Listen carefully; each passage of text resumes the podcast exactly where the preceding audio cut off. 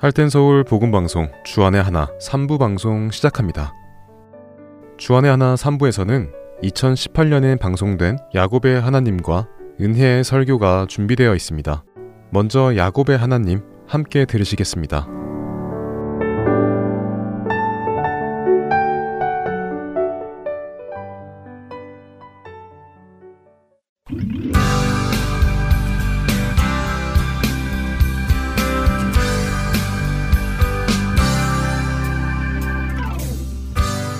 여러분 안녕하세요. 야곱의 하나님 진행의 민경훈입니다. 네, 여러분 안녕하세요. 강승규입니다. 지난 시간에 야곱이 바로왕을 만나서 축복을 하는 장면을 보았고 요셉이 애굽의 토지법을 만드는 것을 창세기 47장을 통해 보았습니다. 네, 보통 권력이 있는 사람들은 자신들의 권력을 이용해서 약한 자들의 재물을 빼앗고 또 억압하는 것이 우리 죄인된 인간들의 본성이라면 하나님의 사람인 요셉은 하나님의 성품을 따라서 자신에게 있는 권세를 사용하여 백성들이 살아갈 수 있는 방도를 만들어주고 또 그런 진실한 마음이 백성들에게 전달이 되니 백성들이 자원해서 바로의 종이 되는 것을 보았습니다. 그래서 우리도 자원하여 예수 그리스도의 종이 되어야 한다고 하셨어요. 네, 맞습니다. 억지로 종이 되어서 예수님을 섬기는 것이 아니라요. 나의 주인이신 예수님이 너무 좋으신 분이기 때문에 그 주인님이 나를 사랑하시기 때문에 그 주인의 말씀을 따라 사는 것이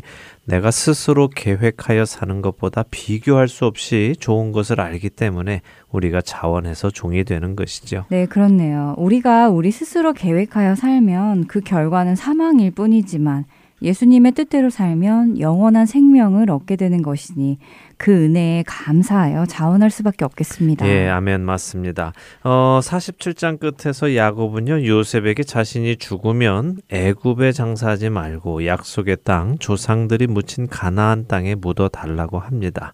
맹세하여 그 약속을 지키라고 하지요. 그리고 요셉은 그렇게 약속을 합니다. 자, 여기까지가 지난 시간에 본 장면입니다. 오늘은 창세기 48장을 보도록 하겠습니다. 어, 지난 시간 말씀드린 대로 48장부터는 흔히 말하는 야곱의 축복이 나오는데요. 먼저는 요셉의 아들들인 문하세와 에브라임을 향한 축복입니다. 그리고 49장에 가면 아들들을 불러서 축복을 또 하지요. 하지만 그 내용은 사실 축복이라고 하기에는 어려워 보이기도 합니다. 어떤 말씀들은 마치 저주처럼 보이기도 하지요. 그리고 실제로 야곱은 축복이라는 단어를 쓰지는 않습니다. 너희에게 일어날 일을 말해주겠다라고 하지요. 곧 예언인 것입니다. 자, 그 내용을 보도록 하겠습니다. 1절부터 7절을 읽어보지요. 네.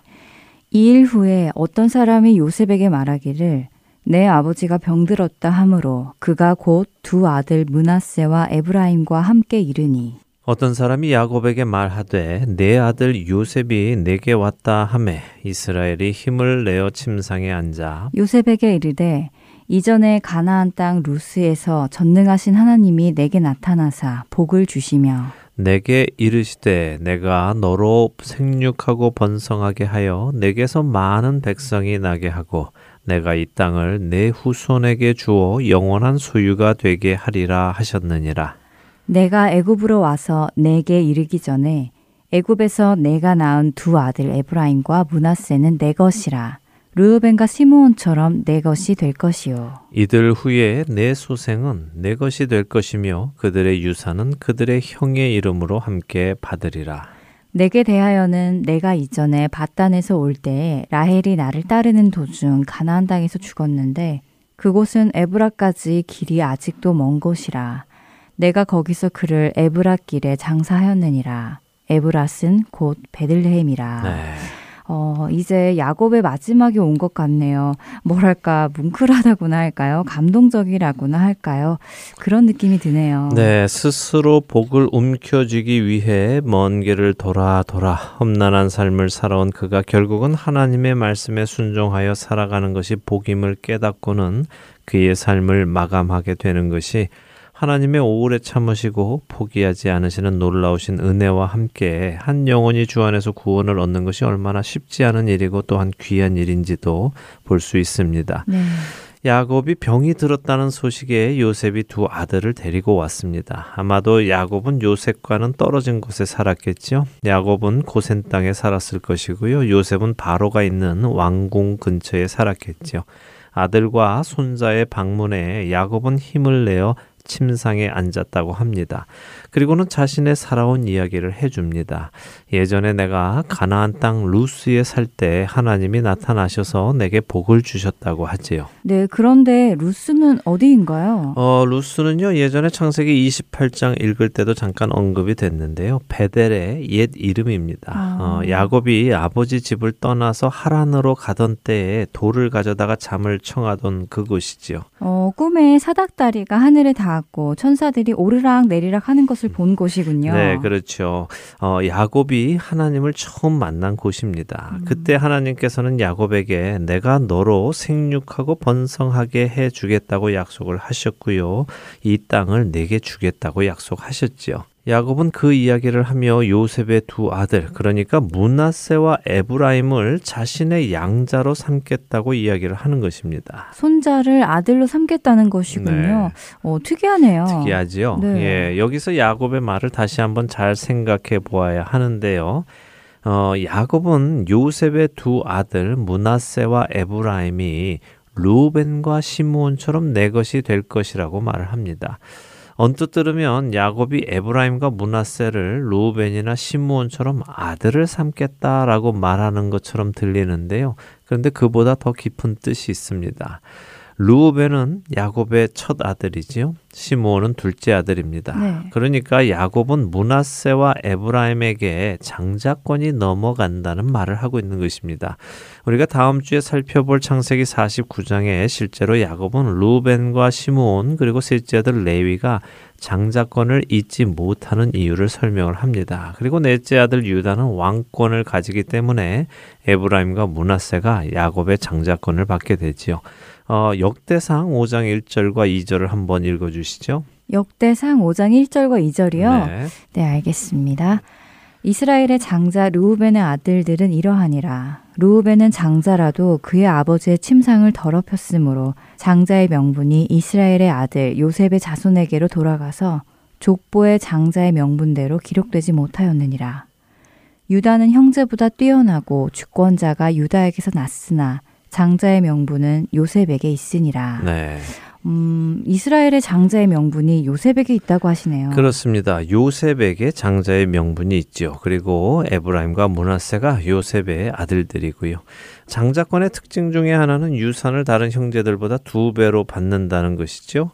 실제로 이스라엘이 가나안 땅에 들어갈 때 에브라임과 문하세는 다른 형제들보다 더 많은 땅을 받게 됩니다. 야곱은 이렇게 설명한 후에 요셉에게 너의 두 아들은 나의 아들이 되고 이제부터 네가 낳는 아들들은 너의 아들이 되도록 해라 하고 6절에 말을 합니다.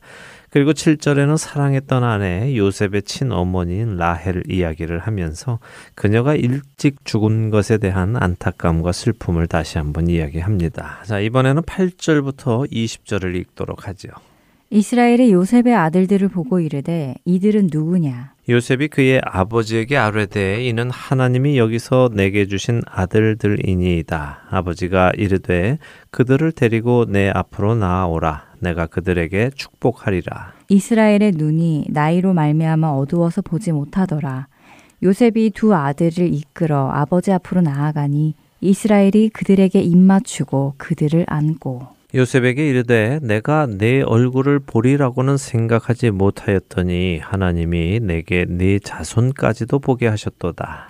요셉이 아버지의 무릎 사이에서 두 아들을 물러나게 하고 땅에 엎드려 절하고 오른손으로는 에브라임을 이스라엘의 왼손을 향하게 하고 왼손으로는 문하세를 이스라엘의 오른손을 향하게 하여 이끌어 그에게 가까이 나아가매 이스라엘이 오른손을 펴서 차남 에브라임의 머리에 얹고 왼손을 펴서 문하세의 머리에 얹으니 문하세는 장자라도 팔을 엇바꾸어 얹었더라. 그가 요셉을 위하여 축복하여 이르되 내 조부 아브라함과 아버지 이삭이 섬기던 하나님 나의 출생으로부터 지금까지 나를 기르신 하나님 나를 모든 환난에서 건지신 여호와의 사자께서 이 아이들에게 복을 주시오며 이들로 내 이름과 내 조상 아브라함과 이삭의 이름으로 칭하게 하시오며 이들이 세상에서 번식되게 하시기를 원하나이다. 요셉이 그 아버지가 오른손을 에브라임의 머리에 얹은 것을 보고 기뻐하지 아니하여 아버지의 손을 들어 에브라임의 머리에서 문하세의 머리로 옮기고자 하여 그의 아버지에게 이르되 아버지여 그리 마옵소서. 이는 장자이니 오른손을 그의 머리에 얹으소서 하였으나. 그의 아버지가 허락하지 아니하며 이르되 나도 안다 내 아들아 나도 안다. 그도 한 족속이 되며 그도 크게 되려니와 그의 아우가 그보다 큰 자가 되고 그의 자손이 여러 민족을 이루리라 하고. 그날에 그들에게 축복하여 이르되 이스라엘이 너로 말미암아 축복하기를 하나님이 내게 에브라임 같고 문하세 같게 하시리라 하며 에브라임을 문하세보다 앞세웠더라. 자, 예전에 아버지 이삭이 눈이 어둡게 되었었는데 야곱도 지금 눈이 어두워졌습니다. 야곱은 요셉의 아들들을 보며 이들이 누구냐 하고 묻지요. 요셉은 하나님께서 이곳에서 제게 주신 아들들입니다 하고 대답을 하지요. 그러자 야곱이 자신이 그들을 축복하겠다고 합니다. 그리고는 그들을 끌어안고 입을 맞추는데요. 11절의 야곱의 말은 저는 개인적으로 참 멋지다고 생각을 합니다. 내가 요셉의 얼굴을 볼 것이라고 생각하지 못했는데 요셉의 얼굴은 물론 요셉의 자손까지도 보았다고 말을 하죠. 왜 이 말이 멋진가 하면요. 야곱의 이 말이 곧 하나님을 표현하는 말이기 때문입니다. 우리가 낙심할 때 또 우리가 포기할 때 우리는 아무런 소망을 갖지 못합니다. 그러나 하나님은 그런 우리의 기대 이상으로 앞서가시고 더 많은 것을 더 멀리까지도 계획하고 준비하고 계시는 분이라는 것이죠. 야곱은 요셉의 얼굴도 볼 수 없을 것이라고 포기를 했지만 하나님은 야곱이 요셉의 얼굴뿐 아니라 요셉의 자손의 얼굴까지 보게 하시는 분이시라는 음. 것입니다. 애청자 여러분들도 이런 하나님을 믿으시고 기대하시며 살아가시기를 바랍니다. 아, 정말 그렇군요.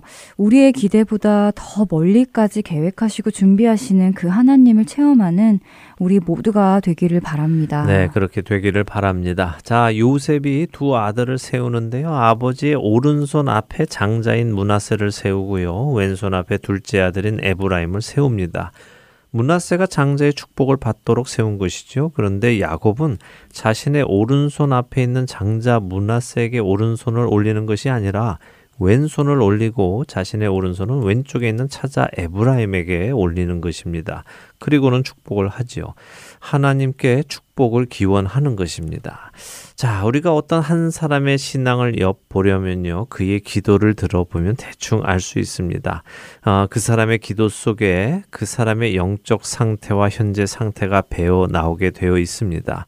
야곱의 기도를 잘 들어보세요. 내 조부 아브라함과 아버지 이삭이 섬기던 하나님, 그 하나님이 이제는 나의 출생으로부터 지금까지 나를 기르신 하나님으로 호칭되고 있습니다. 하나님이 나의 하나님이시라는 고백이 나온다는 말씀이군요. 그렇죠. 야곱은 이전에 하나님을 부를 때요. 내 아버지의 하나님, 내 조부의 하나님 이렇게 불렀었습니다. 네. 나의 조상의 하나님이시기는 했지만 내 하나님은 아니셨죠. 그러나 이제는 나의 하나님이라는 것입니다. 내가 태어날 때부터 오늘 죽음이 가까운 이 날까지 나를 기르신 분이 바로 그 하나님이라는 것을 그는 지금 고백하고 있는 것입니다. 그리고 16절에는 그분이 나를 모든 환난에서 건지셨다고까지 고백을 하죠. 바로 그 하나님, 아브라함의 하나님, 이삭의 하나님, 그리고 오늘 나의 하나님이신 그 여호와 하나님이 이제는 이 아이들에게 복을 주시라고 그는 간청하고 있는 것입니다. 하나님의 자녀로 대를 잇는 축복을 기원하는군요. 네. 야곱의 변화한 모습 어, 정말 멋집니다. 네, 야곱도 멋지고요. 또 그렇게 만드신 하나님도 멋지시지요. 네. 예, 자 이렇게 야곱이 축복을 시작하니까 요셉이 걱정이 됐습니다. 왜냐하면 장자인 문하세를 오른손으로 음. 축복하지 않고 왼손으로 하고 차자인 에브라임에게 오른손으로 축복을 하니까 말입니다. 성경은 요셉이 그것을 기뻐하지 않았다고 기록하고 있네요. 네, 요셉이 아버지의 오른손이 에브라임 위에 얹은 것을 보고 기뻐하지 않았다고 기록하셨지요. 어, 어떤 번역본들은요, 요셉이 아버지의 그런 행동을 못마땅했다고 번역하기도 하는데요. 어, 저는 요셉이 아버지가 장남과 차남을 바꾸어서 축복한 사실이 못마땅했다고 해석하기보다는요, 이제 눈이 어두워져서 잘 보이지 않아서 아이들도 못 알아보신다고 생각이 되니까 그 사실이 기쁘지 않았던 것이라고 봅니다.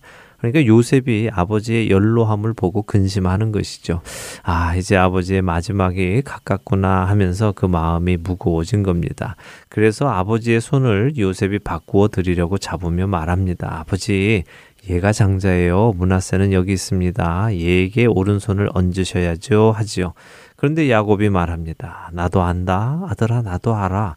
일부러 그러는 거야. 내가 다 뜻이 있어서 그러는 거야. 문하세도 축복을 받지만 에브라임이 더 큰 축복을 받는다라고 합니다.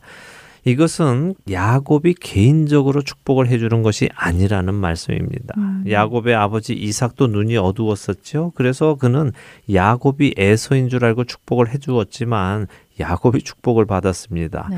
지금의 야곱도 눈이 어둡지만 장자와 차자를 정확히 알고 그는 차자에게 장자의 축복을 해주고 있습니다.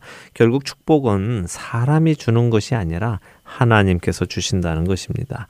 인간이 어쩌지 못한다는 것이죠. 지금 야곱은 하나님의 뜻 안에서 그분의 인도하심 아래에서 이 거룩한 축복을 행하고 있는 것입니다.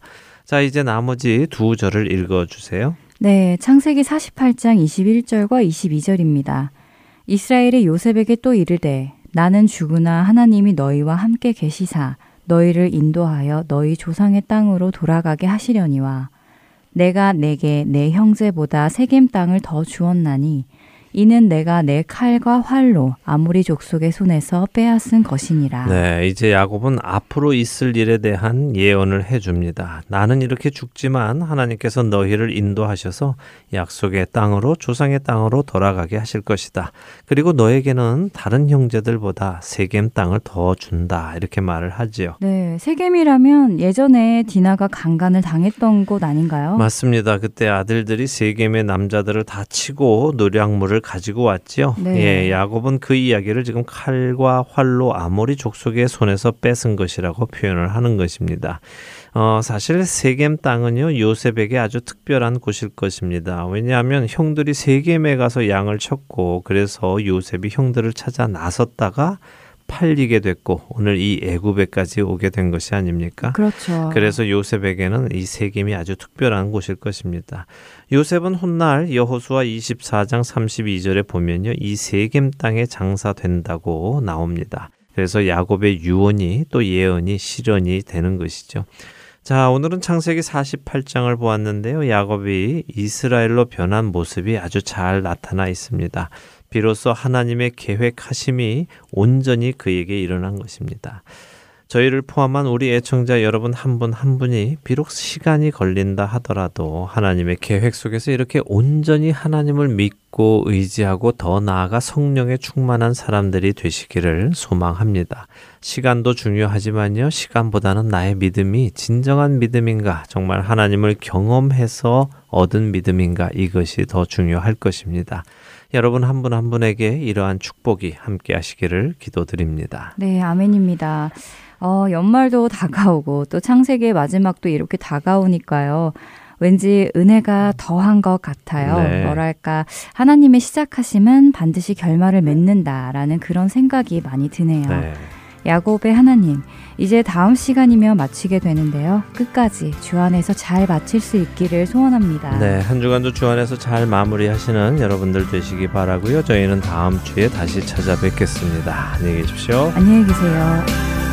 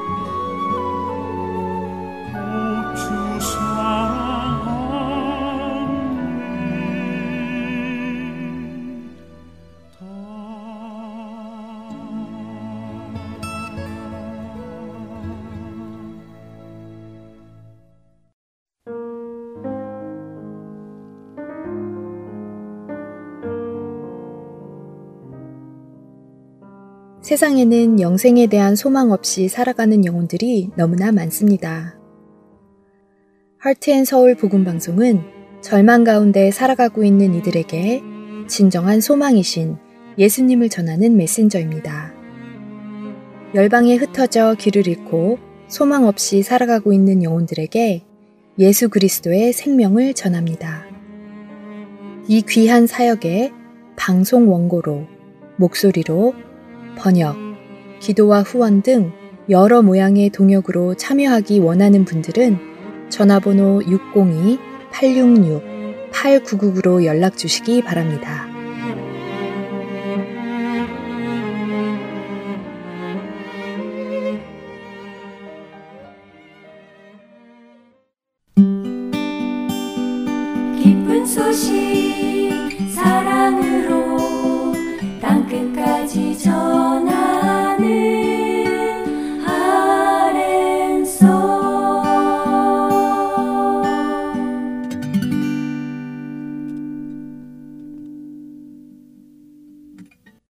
은혜의 설교 말씀으로 이어드립니다. 오늘 설교 말씀은 조지아 아틀란타 한비전 교회 이요셉 목사님께서 마가복음 15장 33절부터 39절까지의 말씀을 본문으로 십자가의 중심이라는 제목의 말씀 전해 주십니다. 은혜 시간 되시기 바랍니다. 사람이 살아가면서 중심 잡고 사는 것이 만만치 않은 것이 세상이 아닌가 싶습니다. 정말 그런 것 같습니다. 뭐 누군가 웃자고 하는 얘기겠지만은 세상 속에 그런 얘기가 있더라고요. 첫사랑이 잘 산다고 하면 배가 아프다. 근데 첫사랑이 못 산다 그러면 가슴이 아프다. 근데 첫사랑이 실제로 같이 살자가 하면 골치가 아프다. 그런데 동잡을 수 없는 인생을 누군가 재밌게 얘기한 것 같습니다.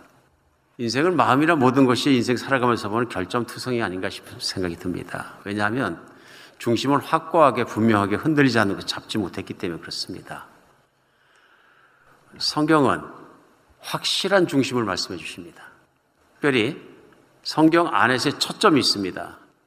성경 안에서 하나님께서 하시고 싶은 말씀이 있습니다.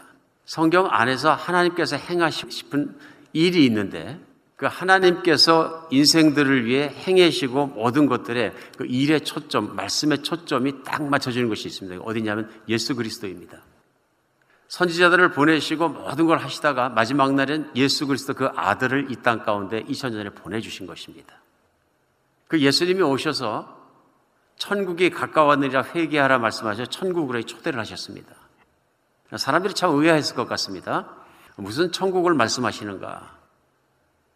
근데 전국에 가서 하나님께서는 예수 그리스도께서 이 땅에 있는 모든 죄를 다 그분이 걸머지시고 그 죄값을 대신 치르시는 십자가의 죽음을 계획하셨습니다. 그래서 성경의 초점 중에 초점, 중심 중에 중심은 어디에서 모아질 수 있느냐면요. 바로 하나님의 아들 예수 그리스도께서 이 땅에 오시어서 2000년 전에 실제로 갈보리 언덕에서 십자가에 손과 발이 모치로 박히시고 거기에 세워져서 피를 흘리고 돌아가셨다는 십자가의 사건에 맞춰집니다. 놀라운 사건이고요. 실제로 그렇기 때문에 하나님께서 예수 그리스도를 십자가에 못 박아 돌아가시게 하신 이 예수님의 십자가의 사건은 우리 인류 역사의 한 중심에 서 있습니다. 그래서 인류의 역사를 예수님이 오시기 전과 오시기 후로다가 딱 가눠 놓습니다. 인류 역사의 중심인 것입니다. 그런가 하면은 우리들의 인생에도 중심 속에 특별히 신앙인들에게는 그렇습니다. 인생에 예수 그리스도가 중심에 서 계신 것을 알 수 있습니다. 그래서 내가 예수님을 만나기 전, 내가 예수님 만난 후, 이렇게 두 가지의 또렷하고 확실한 중심점 역할을 하신 게 뭐냐면 바로 예수 그리스도의 십자가의 사건입니다.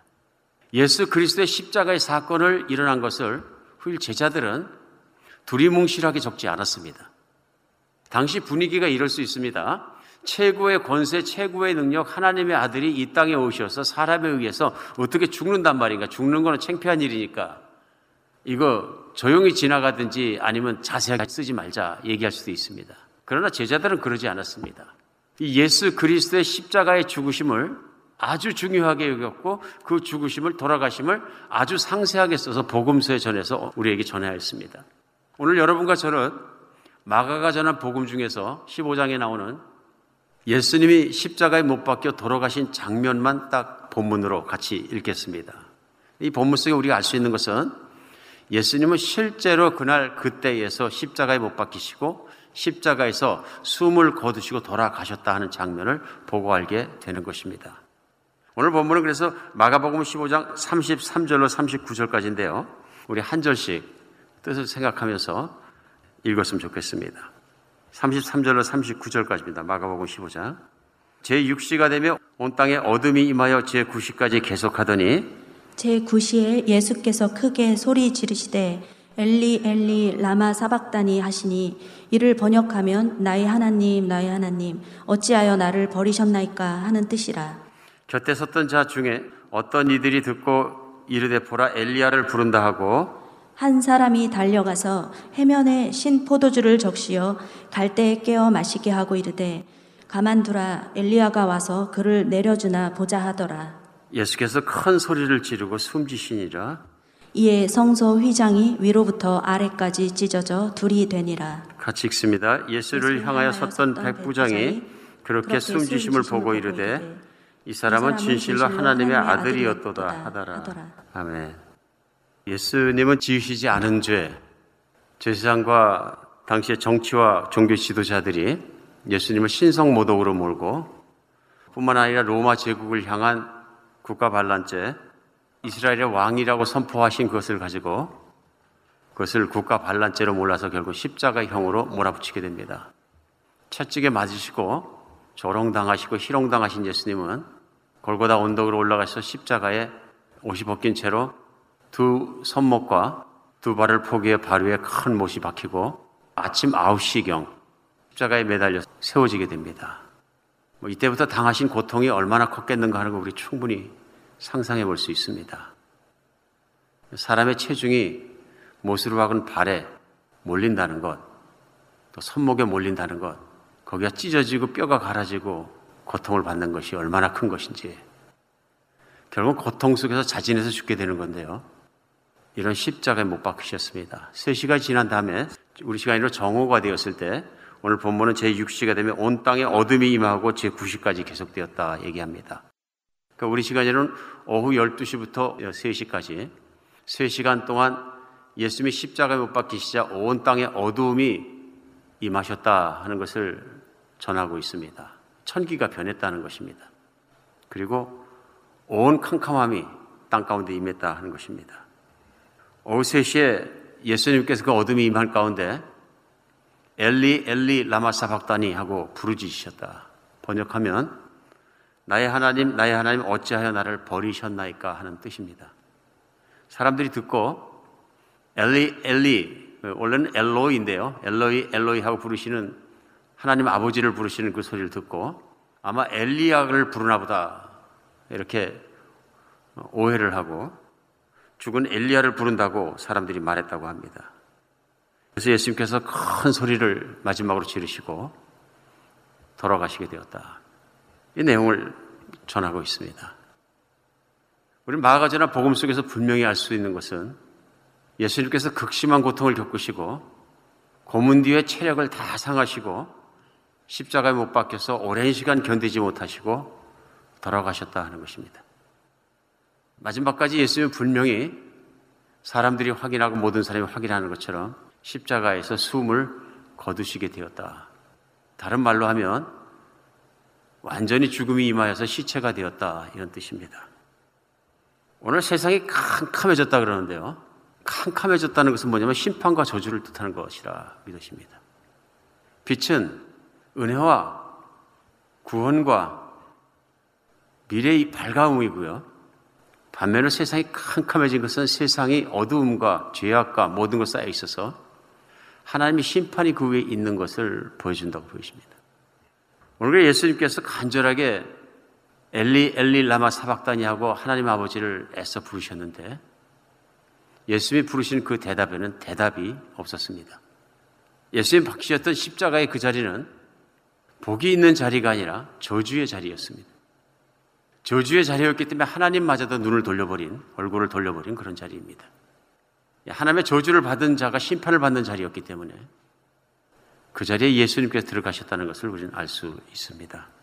오늘 우리가 예수님이 돌아가신 이 십자가에 못 박혀 돌아가신 이 말씀 속에 곰곰이 생각해 볼 것은 왜 하나님께서 그 하나밖에 없는 아들 예수 그리스도를 십자가에 못 박혀 돌아가실 수밖에 없느냐 하는 것을 한번 다시 곰곰이 생각해 볼 필요가 있습니다. 왜 하나님은 그 아들을 버리셨을까 하는 것입니다. 어찌하여 나를 버리시나이까? 그 말씀은 하나님은 나를 버리셨나이다 하는 말씀과 동일합니다. 하나님 아버지는 응답하지 않으셨습니다. 언제까지요? 숨이 넘어갈 때까지 응답하지 않으셨습니다. 이유는 하나님께서 구약 성경에 이미 말씀해 주셨습니다. 사람의 죄는 사망을 부른다 하는 것입니다. 사람의 죄의 대가는 사망이다 하는 것입니다. 그리고 사람마다 다 죄를 지었기 때문에 사람들이 온갖 죄를 위한 다 죽을 수밖에 없고 심판받고 저주받을 수밖에 없는 존재이다 하는 것이 이미 성경은 전하고 있습니다. 예수님 오시기 수백 년 전에 이사야서는 53장 4절로 6절에 이렇게 선포했습니다. 그는 실로 우리의 질고를 지고 우리의 슬픔을 당하였거늘 우리는 생각하기를 그는 징벌을 받아 하나님께 맞으며 고난을 당하였다 하노라. 그가 찔림은 우리의 허물 때문이요 그가 상함은 우리의 죄악 때문이라. 그가 징계를 받음으로 우리는 평화를 누리고 그가 채찍을 맞음으로 우리는 나음을 받았도다.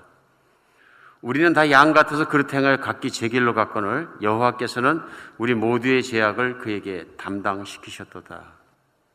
사람들은 얘기할 때 예수님이 뭘 잘못해서 십자가에 못 박혀서 그렇게 비참하게 돌아가신다고 말하지만 성경은 구약 성경에 이미 수백 년 전에 선포해서 말씀하시기를 그가 실로 고통을 당하는 것은 다 우리의 잘못 때문이고 우리의 죄악 때문이고 우리의 허물 때문이다 하는 것을 이사야서 53장에 이미 선포하고 있습니다. 오늘 예수님의 돌아가심은 예수님의 죄 때문에 그런 것이 아니라 바로 사람들의 죄 때문에 대신 돌아가셨다는 대속이라는 대속의 은혜라는 것을 오늘 구약 성경에서도 선포하고 있는 것입니다. 교회 중심은 십자가입니다. 신앙생활의 중심도 십자가입니다. 인생의 중심도 십자가입니다. 왜냐하면 십자가에 돌아가신 예수 그리스도의 그 피가 없이는 그 용서함이 없이는 그 대신 돌아가신 은혜 없이는 아무도 죄를 완전하게 용서받고 하나님의 자녀가 되는 길이 없기 때문입니다. 그래서 오늘 말씀이 너무도 중요한 것은 우리는 신앙생활을 하면서 십자가의 중심을 떠나서 신앙생활을 할 수는 없습니다.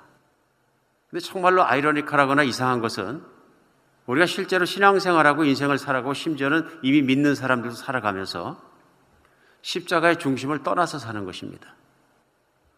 오늘 왜 그러냐면 예수 그리스도께서 나의 죄를 위해 돌아가시는 것은 동의를 하는데 예수 그리스도께서 내 안에 살아계시다는 것에 대해서 동의를 하지 않는 것처럼 살아갈 경우가 많이 있는 것입니다. 십자가를 떠난 것입니다. 내가 어떻게 내 죄가 용서받았느냐 하는 것을 알지 못하기 때문에 그렇습니다. 사람이 미래가 어떻게 결정될지 모르는 것이 아니라 확실하게 결정될 수 있는 것은 예수님을 믿는 사람마다 과거의 죄악이 완전히 용서가 되고 하나님 앞에 새로운 사람이 돼서 살 수 있습니다. 근데 여기 분명하고 중요한 것이 있습니다. 예수님의 죽음이 나의 죽음이 되어야 합니다. 예수님의 돌아가심이 나의 죽음이 되어야 합니다. 특별히 이사야서 53장에 금방 읽었습니다마는 4절과 6절에 나오는 말씀이 나의 것이 되어야 되는 거죠. 그래서 4절부터 다시 읽으면 그는 실로 나의 질고를 지고 나의 슬픔을 당하셨거든. 나는 생각하기를 그는 징벌을 받아 하나님께 맞으며 고난을 당한다 하였노라. 그가 찔림은 나의 허물 때문이요 그가 상함은 나의 죄악 때문이라. 그가 징계를 받음으로 나는 평화를 누리고 그가 채찍을 맞음으로 나는 나음을 받았도다. 나는 양 같아서 그릇 행하여 제 길로 갔거늘 여호와께서는 나의 모든 죄악을 예수님께 담당시키셨도다. 이게 내 고백이 되어서 사도 바울이 그것을 표현하는 것처럼 내가 그리스도와 함께 십자가에 못 박힌 것을 받아들이는 그래서 로마서 6장 3절에서는 이렇게 말씀하십니다. 무릇 그리스도 예수와 합하여 침례를 받은 우리는 그가 죽으신 거 앞하여 침례를 받은 줄을 알지 못하느냐. 그래서 예수 그리스도의 죽으심을 십자가의 죽으심을 나의 것으로 여길 때 우리 안에 하나님께서 새로운 창조를 하시고 새로운 사람이 되게 하시고 죄를 용서하시고 새롭게 사는 인생을 열어주십니다. 근데 언제 그렇게 살 수 있느냐 하면요. 예수님이 내 안에 살아계신 것을 믿고 살 때 그렇게 됩니다. 문제는 뭐냐 하면요. 예수님은 나를 위해 십자가에 못 박혀 죽으셨습니다. 동의하고 인지하는데 우리가 살아가면서 그런 삶을 살아내지 못할 때가 많은 것입니다. 예, 오늘 부활절도 아니고 고난주간도 아니고 그렇지만은 저희는 예수 그리스도의 십자가에 돌아가신 그 본문 말씀을 놓고 그 말씀 앞에 또 십자가 앞에 다시 서게 됩니다. 계절이나 어떤 명절날에만 중요한 것이 아니라 예수 그리스도의 십자가는 매일매일을 살아가는 교인들에게, 신앙인들에게 믿는 사람들에게 참으로 우리가 따라서 살아가야 될 중심이 있는 것입니다. 왜 그러냐면은 예수를 믿고 나서도 자칫하면 어떤 인생을 살 수 있는가 하면요. 예수 그리스도의 빌립보스의 사도 바울이 말하는 것처럼 원수, 십자가의 원수로 살아갈 수 있다 하는 것입니다. 빌립보스의 사도 바울은 얘기합니다. 너희 중에 많은 사람들이 예수 그리스도의 십자가의 원수로 살아가느니라. 너희가 위하는 것은 너희의 배지 예수 그리스도가 아니다 하고 얘기합니다. 이게 참으로 무서운 말씀인 것이요. 정말로 그런 일이 많기 때문에 그렇습니다. 왜냐하면 실제로 여러분과 제가 살고 있는 미국에는 참으로 많은 복음을 닮은 설교 테이프나 CD나 음원이나 여러 가지들이 있습니다. 수억은 될 겁니다. 아마. 복음을 담은 서적도 수백만 권, 수천만 권이 됩니다. 신학교도 어마어마하게 많고요. 세미나도 많이 열립니다. 또 미국의 복음을 전한 방송국이 5천 개도 넘는다 그럽니다. 그럼에도 불구하고 성경적으로 그리스도의 참 믿음의 생활을 하고 있는가 하는 것을 연구하는 기관에서 발표한 것들을 보면 정말로 적은 퍼센테이지가 하나님의 말씀을 따라 살아가며 영적으로 어린아이가 아닌 삶을 살아간다 하고 얘기할 수 있을 정도로 그 결과를 발표하는 것들이 계속 일어납니다. 그래서 그런 기관들이 하는 얘기는 95%의 아마도 미국에 있는 신자들은 영적으로 절뚝발이 신세이거나 바로 걷지 못하거나 말씀대로 살지 못하는 인생을 살고 있다 하고 얘기합니다. 그래서 성경은 그것을 영적으로 가난하기다 이렇게 얘기하는데요. 자기 연문에 가득 차서 자기 자신의 테두리 속에서 절절매는 사람들. 교회를 오랫동안 다니면서도 언제나 자기 이익만 추구하는 사람들. 하나님과 모든 사람이 다 자기를 위해 살아야 하고 아주 자기가 먼저인 것처럼 자기 중심적인 사람들. 주님과 복음과 하나님 나라나 그런 것들에 관심이 없고 항상 나 중심으로 십자가와는 관계없이 살아가고 있는 사람들이 실제로 교회 안에도 많다 하는 것입니다. 하나님이 뭘 나에게 해주셨는가 하는 것에 대한 관심보다는 내가 이미 구원받고 살아갔기 때문에 살아가면서 소위 세상에서 하나님께서 나를 뭘 주시면 뭘 누릴 수 있나 그것에만 관심이 있는 요즘 세상에서 번영복음이라고 얘기하는 prosperity gospel을 믿기 때문에 미국에서는 그것들이 성행하고 말도 못하게 많은 사람들이 매료되는 것을 볼 수 있습니다. 반면에 성경은 사도 바울을 통해서도 선포한 것처럼 말세의 디모데전서 6장 5절에는 사람들의 마음이 부패해지고 진리를 잃어버려 경건을 이익의 재료로 사랑하는 사람들이 많을 거다. 신앙생활 하는 것을 내가 세상 살아가는데 어떤 이익을 얻고 내가 세상 살아가는데 어떤 편리함을 얻고 어떤 재정을 얻고 건강을 얻고 그런 것만으로 생각하는 사람이 많을 것이다 하는 얘기입니다. 근데 실제로 그런 사람들이 생각보다 훨씬 더 많은 것 그것이 결국은 오늘 이 땅 가운데 교회가 가지고 있는 문제이고 또한 교인들 속에 가지고 있는 문제가 아닌가 그런 얘기를 할 수 있습니다. 오늘 예수 그리스도의 십자가는 그것을 보여줍니다. 하나님의 아들이 이 땅에 오시어서 우리 죄로 말미암아 피 흘리고 돌아가신 동일한 땅을 오늘 여러분과 저도 밟고 살아간다는 것입니다. 그 아들이 돌아오시면 하나님께서는 언젠가 심판하고 이 땅을 심판으로 없애실 것을 말씀하시고 새하늘에 새 땅을 살 것을 약속하신 땅을 살아가는 것입니다. 교회는 이 세상에 가장 소중하고 존귀한 사람의 영혼을 다루는 것입니다. 인간의 영혼이 얼마나 중요하면 하나님께서 그 아들 예수 그리스도의 목숨을 바치기까지 영혼을 사랑해서 구원하기 원하신 영혼입니다. 그런데 그 영혼이 구원받는 길은 하나밖에 없습니다. 오늘 여러분과 제가 마가복음에 쓰는 예수 그리스도의 십자가에 돌아가심이 나를 위하여 피 흘리시고 내 죄를 닦아주시기 위해서 그렇게 돌아가시다는 믿는 것밖에 없습니다. 근데 반대로 생각해 볼 필요가 있습니다. 지옥으로 가는 길은 진짜 많습니다. 수만 가지, 수천 가지, 수백만 가지가 있습니다. 지옥에 가는 길은 간단합니다. 가지수는 많을지라도 지옥에 가기 위해서 뭘 해야 됩니까? 하고 물어본다면 답변은 쉽습니다. 아무것도 안 하면 됩니다. 그냥 가만히 있으면 지옥 갑니다. 지옥 가는 게 이렇게 쉽습니다. 왜 쉬우냐? 하나님을 따라 살지 않는 것이 습관이 되어버리고 몸에 배어버리고 자기 것이 되어버렸기 때문에 그렇습니다. 예수님이 십자가에 못 박히시면 죄를 내 것이로 짓는 것, 죄를 완전히 임박해 짓는 것, 죄에 종된 것을 하나님께서 십자가에 못 박으시고 구출해 주시는 것입니다. 그렇기 때문에 지옥 가기 위해서는 성경 말씀대로 지옥 가려면 아무것도 안 하고 가만히 있고 내가 살던 대로 살아도 지옥 갑니다. 어떤 분들은 특별히 하나님을 경멸하거나 욕하거나 예수님의 이름을 모독하지 않으면 지옥 가지 않을 거라고 생각하는 것도 있는 것 같습니다. 아니면 내가 가늠하지 않았고, 내가 뭐 하지 않았고, 바람 피지 않았고, 내가 또 돈을 사기치지 않았고, 강도질 하지 않았고, 살인하지 않았고, 뭐 내가 그러면 지옥 가겠느냐 생각하는 사람도 있는 것 같습니다. 안 그렇습니다. 성경을 말씀하실 때 하나님의 뜻대로 행하며 살지 않은 모든 생명은 천국에 갈 수 없습니다. 그렇기 때문에 이 세상에 만연한 큰 죄만 가지고 말씀하시는 것이 아니라 내 뜻대로 내 마음대로 내 생각대로 내가 원하는 대로 내 인생을 살아갔으면 그 하루하루 살아간 모든 것은 결국 하나님 앞에 죄로 드러나는 것입니다. 천국 가는 길은 단 하나뿐입니다. 내가 죄인인 것을 깨닫고 예수 그리스도께서 나를 위해 십자가에 못 박혀 죽으시고 죄값을 치러 주셨다는 걸 믿는 것입니다. 근데 거기서 끝나면 신앙생활이 흔들립니다. 두 가지 면이 있습니다.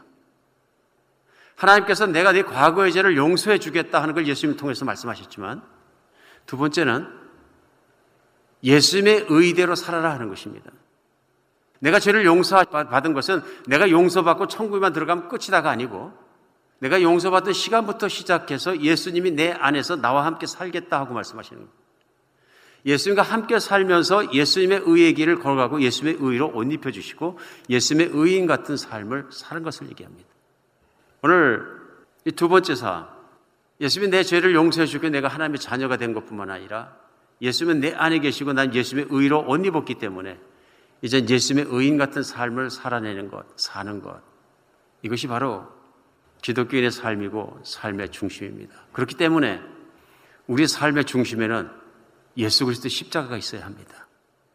십자가는 내가 죽은 것이고 내가 태어난 것이고 그 십자가는 내 옛살에 못 박힌 것이고 그 십자가를 따라 살면 그래서 정말 이제부터 살아가는 것은 내 뜻대로 사는 것이 아니라 십자가에 못 박혀 고통받고 피토하고 죽으시기까지 하나님 아버지의 뜻을 따라갔던 그 예수 그리스도의 의의 길을 따라 살아가는 것입니다. 그러니까 사도 바울 같은 사람은 예수 그리스도의 그것을 깨닫고 나서는 갈라디아 6장 14절에 유명한 말씀을 한다. 그런즉 내게는 예수 그리스도의 십자가 외에는 결코 자랑할 것이 없나니 이런 그리스도로 말미암아 세상이 나에 대해 못 박히고 내가 세상에 대해서 또 하는 거 아니라 세상을 보지 않고 세상을 따라가지도 않고 세상을 흠모하지도 않는 인생을 살아내게 된 것은 예수 그리스도 십자가가 있기 때문이라 얘기합니다.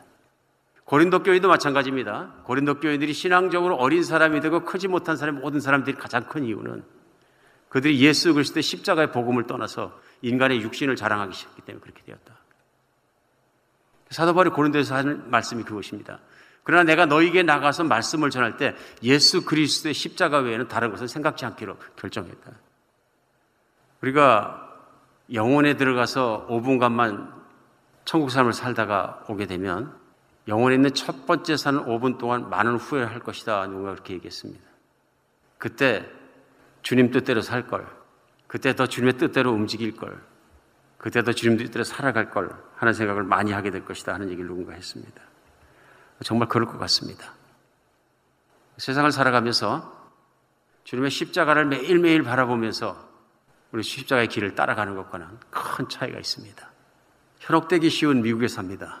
미국은 세상의 가치관이 또 그런 미국의 문화적 가치관이 자본주의 가치관이 돈만 있으면 된다는 것이 세계를 정말 풍미하게 만든 발원지입니다. 이런 것을 생각하면서 저희도 매료될 수 있습니다.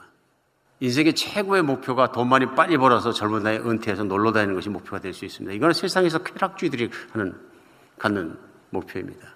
그리스도인들은 십자가를 바라보아야 합니다. 우리 찬송가 149장에 나오는 것처럼 주 달려 죽으신 십자가 우리가 생각할 때 세상에 속한 욕망들 헛된 줄 알고 버리네. 무엇을 바라보느냐? 무엇에 중심을 두고 생각하느냐? 무엇에 중심을 두고 살아가느냐? 그것이 정말로 우리의 삶을, 우리의 인생을 완전히 달라지게 합니다. 오늘 주님의 십자가에 못 박혀 죽으시는 그 본문 앞에서 오늘 여러분과 제가 한 번 더 생각해 봤으면 좋겠습니다.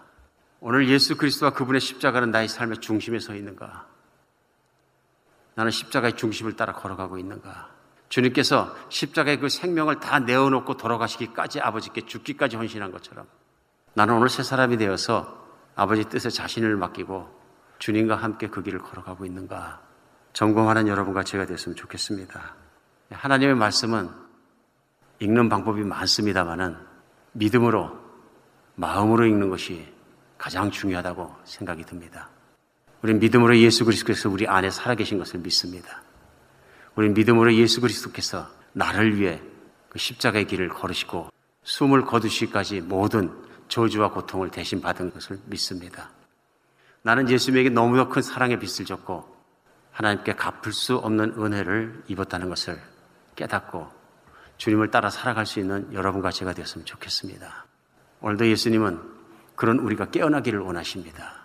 성경에서 가장 많이 경계하고 예수님이 가장 많이 경계하는 것은 세상을 통해 세상 속으로 잠드는 것입니다. 그리스도 십자가 앞에 우리 속 사람이 확연하게 깨어나는 그런 날이 되었으면 좋겠습니다. 어느 날 누군가 식사하자 그래서 한국 식당에 갔다가 도착하자마자 느낀 것이 뭐냐면 제일 먼저 느낀 것이 아, 한국 분들 잘 산다 하는 것입니다. 뭐 세계 최고의 차는 다 모아놨어요. 차에 내려다 또 느낀 것이 뭐냐면은 예수님이 피 흘리신 땅에서 이렇게 살아도 되나 하는 것입니다. 예수님이 피 흘리고 돌아가신 땅에서 그래서 나를 생명 살려주게 하신 건 내가 세상에서 의리비까 살다가 빨리 은퇴해서 요트 사고 뭐 사고 별장 사고 세계 돌아다니면서 놀다가 주님 앞에 오라고 생명을 던져주신 것일까? 우리 앞에 예수 그리스도의 십자가는 우리의 삶을 다시 한번 비춰내게 합니다. 교회가 가지고 있는 가장 중요한 것은 하나님의 복음을 갖고 있다는 것입니다. 이 복음만이 인생을 살리고 인생을 바로 살게 하고 인생을 바로 걸어가게 하고 복이 있는 것이 되고 빛이 되고 세상을 밝히는 것이 됩니다. 복음의 중심에는 예수 그리스도의 십자가가 있습니다. 오늘 우리는 다시 한번 예수 그리스도의 십자가 앞에서 내가 누구인지 교회가 무엇인지 하나님 나라는 어떤 것인지를 깊이 생각하며 내 안에 살아계신 주님 우리 교회 충만하신 예수 그리스도로 말미암아 다시 한번 깨어나는 여러분과 제가 되었으면 좋겠습니다. 여기서 우리가 깨어남이 있으면 하나님께서 우리를 사용하실 것이고 깨어남이 없으면 하나님은 우리를 사용하지 못하실 것입니다. 깨어남이란 이런 것입니다. 하나님은 우리를 사용하지 못하신 이유는 하나입니다. 왜냐하면 믿음직하지 않기 때문입니다. 예수님으로 모든 것이 되고 예수님을 믿고 예수님께 의지하고 예수님을 사랑하고 예수님을 따라가면 예수님께서 우리를 사용하실 것입니다. 그러나 우리가 늘 잠들고 세상 쪽이고 노는 데 바쁘고 다른 데 시각이 있고 그리스도의 복음으로 떨어지면 사용하지 못하실 것입니다. 왜 하나님은 내게는 그렇게 복음에 큰 짐을 지어주지 않으시고 크게 쓰지 않으십니까? 나를 못 믿으시기 때문에 그렇습니다. 나를 신뢰할 수 없기 때문에 그렇습니다. 우리가 오직 예수 그리스도께 또 그분의 십자가에 그분의 부활에 그분에게 초점을 맞추고 그분이 내 안에 살아가서 따라 살아갈 때 하나님께서 다시 한번 깊이 신뢰해 주시고 사용해 주시고 붙들어 주시고 세상의 빛으로 세워 주시길 간절히 바랍니다. 우리 각자에게도 마찬가지라고 생각합니다. 우리가 마음 쓰고 가장 많이 바라보고 가장 신경 쓰고 따라갈 것은 예수 그리스도와 그분의 십자가입니다.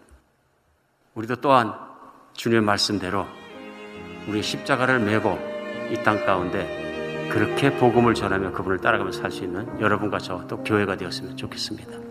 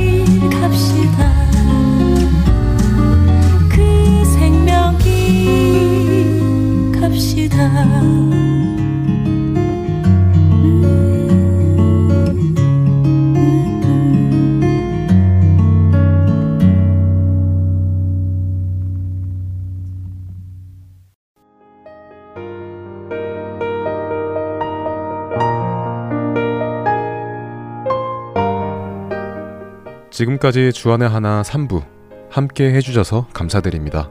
다른 방송들을 더 듣고 싶으신 분들은 www.할테앤서울.org에서 특별 방송을 클릭하셔서 들으실 수 있습니다.